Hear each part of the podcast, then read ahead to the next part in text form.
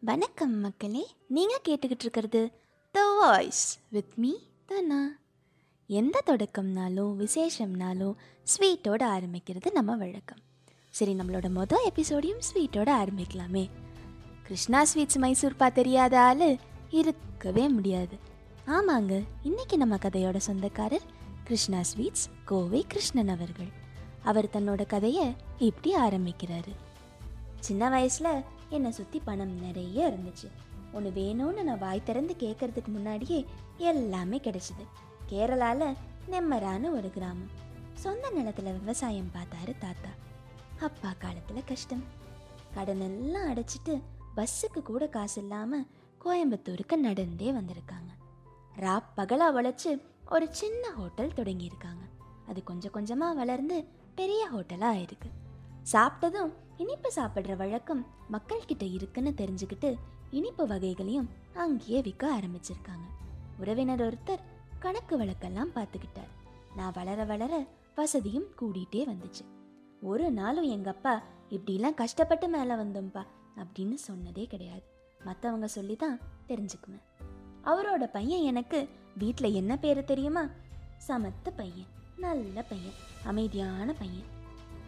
இப்படி சொன்னால் நம்ம எல்லாருக்கும் எவ்வளோ சந்தோஷமா இருக்கும் இல்லைங்க நல்ல பையன் நல்ல பொண்ணு அமைதியான பொண்ணுன்னெல்லாம் சொன்னால் ஆனால் அவருக்கு என்ன தோணி இருக்குதுன்னு பார்ப்போம் நான் எங்கள் வீட்டு பிள்ளை படத்தில் வர அப்பாவி எம்ஜிஆர் மாதிரிங்க. சமத்துன்னா நான் அசட்டு சமத்து. எனக்குன்னு எந்த கருத்தும் இருக்காது. யாராவது எந்திரின்னு சொன்னால் எந்திரிப்பேன் உட்காருன்னு சொன்னால் உட்காருவேன். படிப்பும் அவ்வளவா ஏறலை.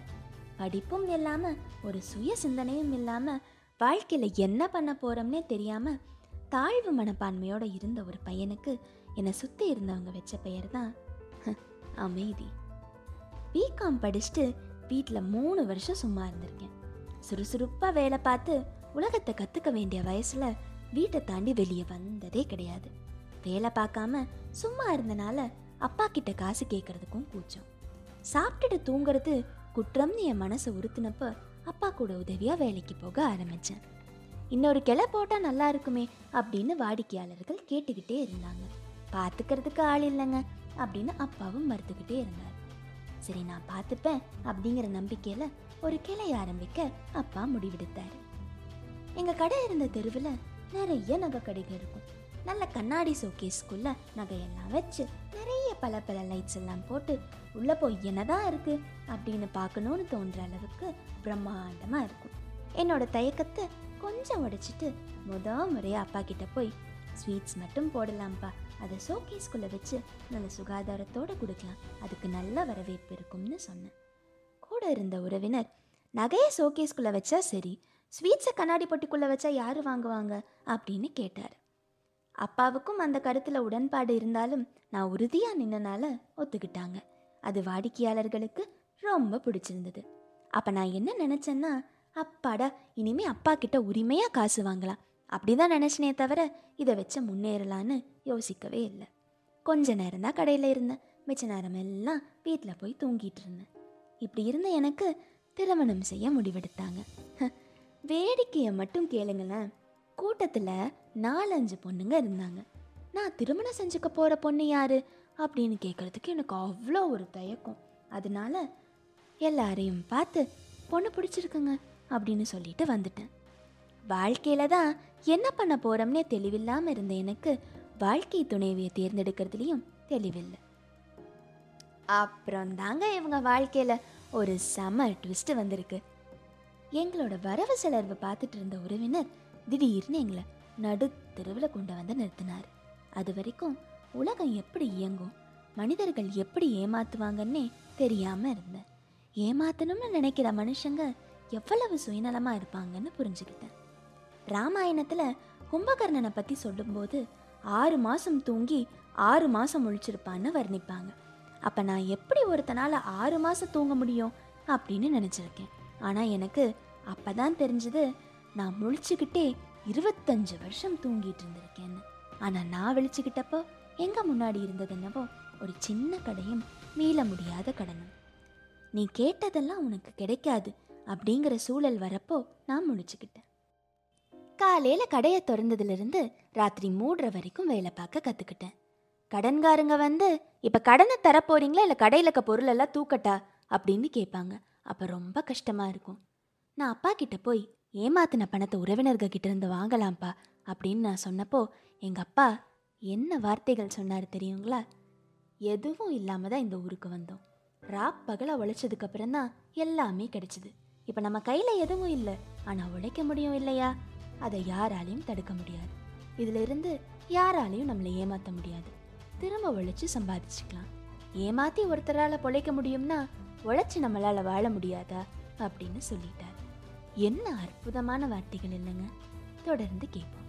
அது வரைக்கும் வாழ்க்கையில இலக்கே இல்லாமல் இருந்த எனக்கு அப்பாவோட அந்த வார்த்தைகள் ஒரு இலக்கை நோக்கி பயணம் செய்ய சொல்லி கொடுத்துச்சு. கடன் கேட்க வரவங்களை பார்த்தா ஓடி ஒளிஞ்சுக்கிட்டு இருந்தேன்னா இப்போ தர முடியாதுங்க. கூடிய சீக்கிரம் தந்துடுறேன் அப்படின்னு சொல்ல ஆரம்பிச்சேன்.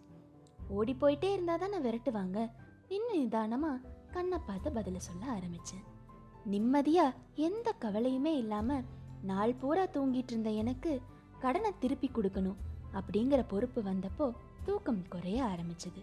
கடன் நல்லா வளர்ந்த பிறகும் ஏதாச்சும் பிரச்சனைன்னா ஊழியர்கள் சொல்வாங்க சார் நீங்கள் வீட்டுக்கு போங்க சார் நாங்கள் பார்த்துக்குறோன்னு ஆனால் அந்த பழக்கம் எனக்கு இன்னும் மாறலைங்க. சின்னதோ பெருசோ என் பிரச்சனைகளை நானே சமாளிச்சுக்கிறேன் அப்படின்னு சொல்லிட்டு அங்கேயே உட்காந்துருவேன் நம்ம ஊர்களெல்லாம் ஒரு பழமொழியோ கருத்தோ இருக்கும் இல்லைங்க? முன் வச்ச காலை பின் வைக்க கூடாதுன்னு சொல்லுவாங்க. ஆனா அந்த கருத்துல எனக்கு பெருசா உடன்பாடு இல்லை. ஒரு அடி முன்னாடி வச்சா நாலு அடி பின்னாடி வர தயங்கினதே இல்லை. நம்ம போற வழி தப்புன்னு தெரிஞ்சாலோ எடுத்த முடிவு தவறுன்னு தோணுனாலோ பின்னாடி வர்றதுதான் புத்திசாலித்தனம். என்ன பல இக்கட்டான சூழ்நிலைகள்ல இருந்து இந்த கருத்து காப்பாத்தியிருக்கு நார்வே நாட்டில் நாங்கள் சாப்பிட்ட அதே ஐஸ்கிரீம் அதே சுவையில் மைனஸ் டூ டிகிரி செல்சியஸில் கோவையில் தந்தாங்க ஒரு கடையில். அப்போ தான் எனக்கு தோணுச்சு நிறைய கிளைகள் வச்சாலும் சரியான டெக்னாலஜியும் ஆளுமை திருடும் இருந்தால் அதே சுவையை எல்லா கிளைகள்லையும் கொடுக்கலாம்னு. அதனால கோவையில் மட்டுமே இருந்த கிருஷ்ணா ஸ்வீட்ஸ் மற்ற ஊர்கள்லையும் கிடைக்க வழிவகை செஞ்சோம். கடை நல்லா வளர்றப்போ விளம்பரங்களுக்காக பெரிய ஸ்டார்களை கூப்பிட்டு வர பழக்கம் வழக்கத்தில் இருந்துச்சு. நாங்களும் அதை செஞ்சப்போ கசப்பான அனுபவங்கள் தான் மிஞ்சிச்சு. அதனால எனக்கு ஒரு யோசனை தோணுச்சு.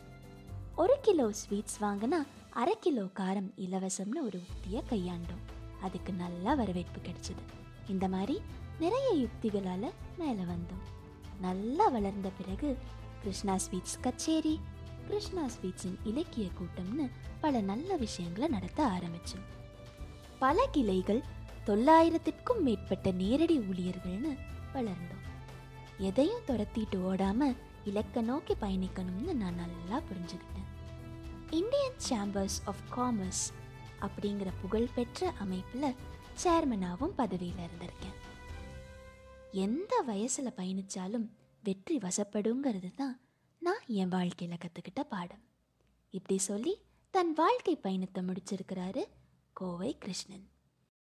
இவரோட வாழ்க்கை வரலாறு கண்டிப்பாக உங்களுக்கு ஒரு மோட்டிவேஷனாக இருந்திருக்கும்னு நான் நம்புகிறேன் இவரோட வாழ்க்கை பயணம் உங்களுக்கு ரொம்ப பிடிச்சிருந்தா லைக் கமெண்ட் அண்ட் ஃபாலோ பண்ணுங்கள் உங்கள் ஃப்ரெண்ட்ஸ் அண்ட் ஃபேமிலி கிட்ட ஷேர் பண்ணுங்கள் இதே மாதிரி ஒரு இன்ஸ்பிரேஷனலான ஸ்டோரியோட அடுத்த வாரம் உங்ககிட்ட வரேன். அது வரைக்கும் டாட்டா நீங்கள் கேட்டுக்கிட்டு இருந்தது the voice with me Dhana